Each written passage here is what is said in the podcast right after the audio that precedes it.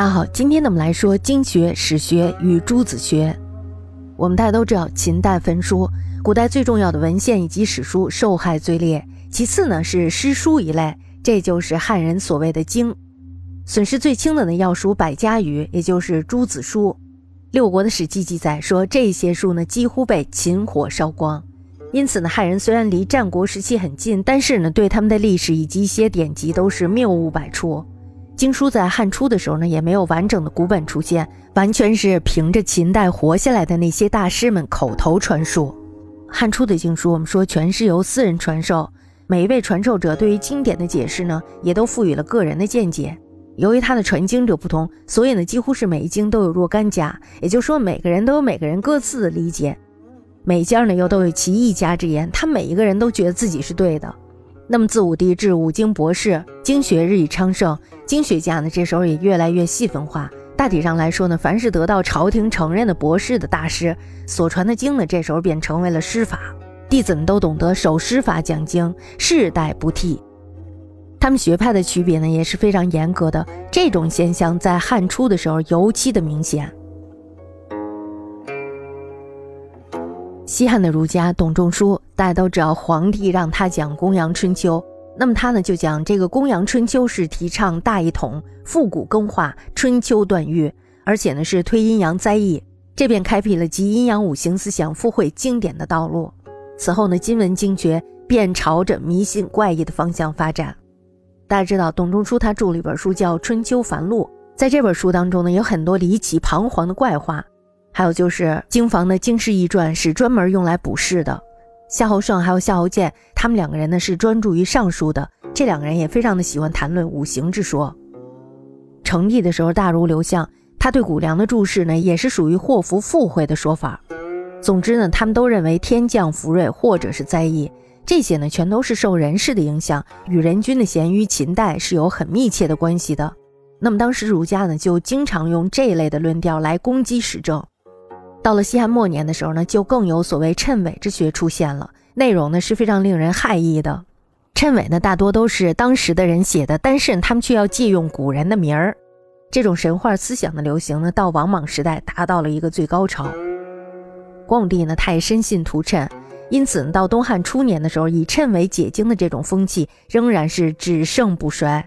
不过呢，浸润在这种迷离恍惚气氛当中的今文经学家，终于受到了古文经学家的强烈抨击，从而呢展开了一项经书新启蒙运动，逐渐从荒诞迷信的经说中跳脱出来。那么这时候呢，就布下了考据训诂章句的繁琐之途。古经学的兴起呢，是在西汉的末季，这个学派的倡导人是才华颇高、野心之盛的巨儒刘钦，赞助人呢则是王莽。先是武帝时候，秦代的遗书呢已经陆续出现，政府广加收集。成帝的时候，就命令刘向总负责将宫廷的藏书分别整理校订，向清教六经、传记、诸子、诗赋等等这一类的书。任洪教的是兵书，一显呢教的是术数书，李柱国呢教的是方丈书，向子钦呢是帮助教理。每教完一部书籍呢，就要由刘向列举篇目，然后呢摘录要点。二年，哀帝随和二年，就公元七年的时候，刘向死了。这时候，刘歆就接替了他的工作，终于呢将藏书整理编目成功，名为《七略》，包括了《集略总论》《六艺略》《诸子略》《诗赋略》《兵书略》《术数略》《方剂略》，这是中国最早的一部目录书，它总结了古代学术思想还有著作的内容，具有极重要的意义。班固《汉书》的文一纸便是根据《七略》写成的。刘歆呢，在教书的过程中，发现了藏书中有若干的古文经书。古文呢，就是秦传以前的蝌蚪文。汉的时候，很多人其实就已经不认识这字儿了。那么这些古文经书呢，主要是《春秋》《左传》，还有就是古文尚书。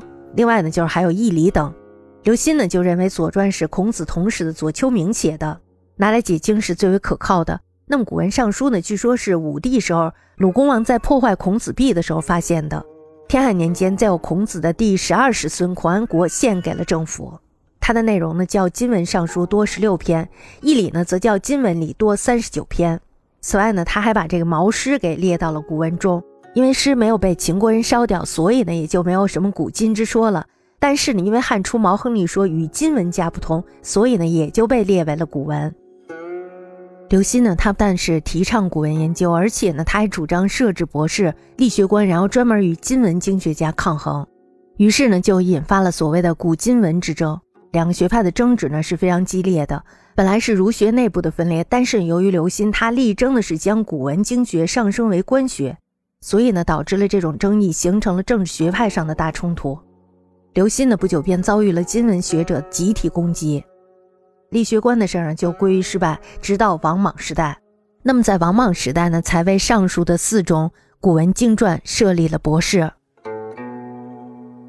新莽迅速的败灭了。东汉时代的学官呢，仍以金文、古文各家，始终呢都没有设置博士。不过呢，政府当时对古文经学也并不排斥，也并不漠视。民间研究古文经传的这种风气大盛，学者辈出。东汉的古文经学呢，多是按照字义来解释经文的，有训诂简明、不凭空议说的这种特点。同时呢，反对谶纬、迷信成分颇少。古文儒者私家传授，在政治主张上呢，则是复古的，与迎合事物的经文经学大相迥异。明帝时候贾逵，还有桓帝时候的马融，都是致力于古文的大家。而马融的弟子郑玄，他也是遍注经文，把古文经和今文经学融合在了一起。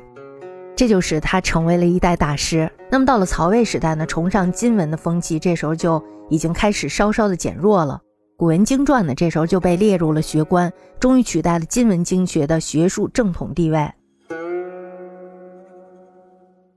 纪传体的《尚书》与编年体的《春秋》本来是古代历史的文献，那么到了汉的时候呢，就被尊为经。汉代的史学则是汉人本身创作的，经与史呢，自汉代开始逐渐有所区别。但是呢，事实上两者仍然是有密切的关系的。汉初的时候，陆贾做了《楚汉春秋》，这时候他就已经有了史家著作的风气。那么到了武帝时呢，仍有最伟大的史书出现，那就是司马迁的《史记》。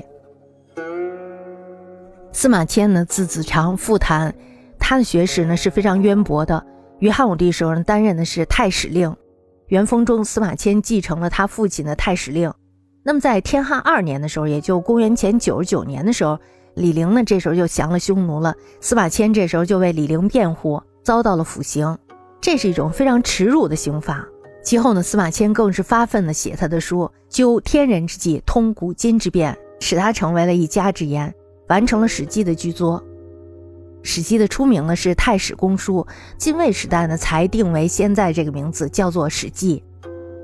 司马迁著书的这个态度呢是非常精审的，那么他的材料呢也是博采典籍，非常的慎重鉴别以后才使用，然后呢再加上实地的考察与亲身访问，内容包括了上起黄帝，下至武帝两千六百多年的史事，总计是一百三十篇，一共有五十二万六千五百字。我们说对于那个时代来说，这是一部大作，是吧？《史记》的这个题材呢，是结合了古代编年记事二体为一而扩大这种题材，独创了以人物为中心的传记体。我们可以看到它的着眼点是非常高远的，气象呢也是雄奇的。我们可以说它是独一无二的。传记呢主要分为三类：一是本纪，一共有十二篇，这是历代帝王传记，也是全书的总纲；二是世家，一共有三十篇。这是历代诸侯兴亡的传记，三史列传，这一共有七十篇。这是历代名人贤士的传记。此外呢，还有两个节目为辅：一是史表，这包括历代帝王、诸侯、将相、名臣的年表；第二个呢，就是八书，它是有关于经济、文物还有是制度方面的记录。史记的题材呢，为历代正史所遵循，也就是说，后面的人呢，都是按照他的这个题材来写的。可以说呢，他是中国历代正史的鼻祖。而他这种书的笔法和叙述呢，给人一种雄健生动的感觉，具有非常高的文学价值。那么另一部杰作呢，就是《汉书》，这个作者呢就是班固，实际上呢是班固还有他的父亲班彪，他的妹妹班昭一起合作完成的。班彪呢采集了武帝以后的史事，做后传五十六篇，以续《史记》，从明帝初年奉诏续付遗书，一直到张帝建初中，这个呢才大体完成。那么在和帝永元四年，就公元九十二年的时候，班固呢因为牵连到窦宪之狱，死在了洛阳狱里。遗稿呢当时是散乱的，而且呢有一部分还需要修订。那么这呢就是由班昭来继续完成的，名曰《汉书》。《汉书》的叙事呢起于高祖，终于新莽崩灭，一共是两百三十年的史事。共有十二本纪、八表、十志、七十列传，一共一百多篇吧。它并不是全都模仿的《史记》，叙事呢是以朝代为限，是中国断代史的始创，而文章呢瞻详有体，实质的材料与范围也都比八书要丰富得多。我们可以说这是一代良史。除此以外呢，汉代续补《史记》的还有就是朱绍孙、刘歆、冯商、杨雄等等史玉家。可惜呢，这些书都没有流传下来。其他的著名的史学作品有《汉记》，这是献帝的时候让荀悦写的，他就是把这个篇幅浩繁的《汉书》给浓缩成了编年体。这本书呢，一共有三十卷，开创了断代编年史的体例。另外一本书呢，叫《东关汉记》。它叙述的是东汉的史事，是明帝以后历朝史学家集体创作的。接下来呢，我们来说一下诸子之说。诸子之学呢，在汉代的时候也是很流传的。《汉书》文志分诸子为十家，除了儒家以外呢，有著书传世者是非常稀少的。道家学说的首推呢是齐国的盖公，还有赵国的田叔。阴阳家呢也是有著述者的，有张昌，还有就是公孙浑邪。另外呢就是纵横家。纵横家呢有随和、陆贾、严柱、主父偃、袁盎等等，还有就是法家有吴公、赵错、张世之、张汤等等。农家呢则是在成帝的时候才开始著书的，就是范胜做的《范胜之书》。至于名家还有墨家，汉代的时候呢，这时候就已经衰落了，也没有出现什么具有代表性的人物。武帝时候呢，淮南王刘安召集了百家游士。仿《吕氏春秋》之例，撰写了《淮南鸿烈》这本书呢，一共有二十一篇，以道家为贵，贯通全书。但是呢，因为总集有诸家思想，所以呢，文艺志将它列为杂家。这本书呢，虽然是杂无不纯的，但是却保存了许多散佚的百家学说。那么它的贡献呢，我们可以说它是值得重视的。本意为兼儒墨和明法的杂家，在汉代的时候，内容是有变化的。成为了柔和法儒两家理论而另成一体系的新学派。贾谊、公孙弘、张敞、黄霸、丙吉这些人呢，都是杂家的典型。在西汉中的思想家当中，以高祖时的陆贾为启蒙人，他著有《新语》，强调的是尊王剑霸、上德轻刑的道理。那么这就为刘邦开启了一个正数思想的新天地。文帝时候的贾谊和武帝时候的董仲舒呢，则是影响汉代政治的最大思想家。汉代末年的杨雄著有《法言》以及《太玄》，开始对阴阳术数解经的风气发出了质疑，主张的是回复五经本来的面目，为东汉注重了解文字本身的训诂学开创了先河。我们说东汉的经学扩展到了专门讲求考证而忽略思想的程度。儒学呢，几乎变成了一个没有灵魂的空架子。那么在这段时间里呢，却出现了一个力反俗流、特立独行的大思想家，那就是王充。王充呢，生于光武帝建武三年，也就是公元二七年，死于和帝永和八年，也就是公元九十六年。他出身于细门孤族，也就是没有背景的这么一个家族。家里虽然特别的穷，但是他却特别的爱学习，博通众，留百家之言。学成出世以后呢，却因为金财富气、喜好和别人争论，导致他失去了仕途。于是呢，这时候他要专利闭门潜思，写成了《论衡》。这个《论衡》呢，一共有八十五篇。他认为呢，天道是自然存在的，鬼神天人均属于无稽之谈。因此呢，他对虚妄的谶纬以及社会上流行的种种的迷信思想，进行了非常无情的驳斥还有打击。对于孔孟之道，还有诸子学说，也积极地从事了定其真伪、辨其虚实的批判工作。他的这种痛斥虚妄、阐扬真理的勇敢战斗精神，使他成为了东汉最突出的一个人。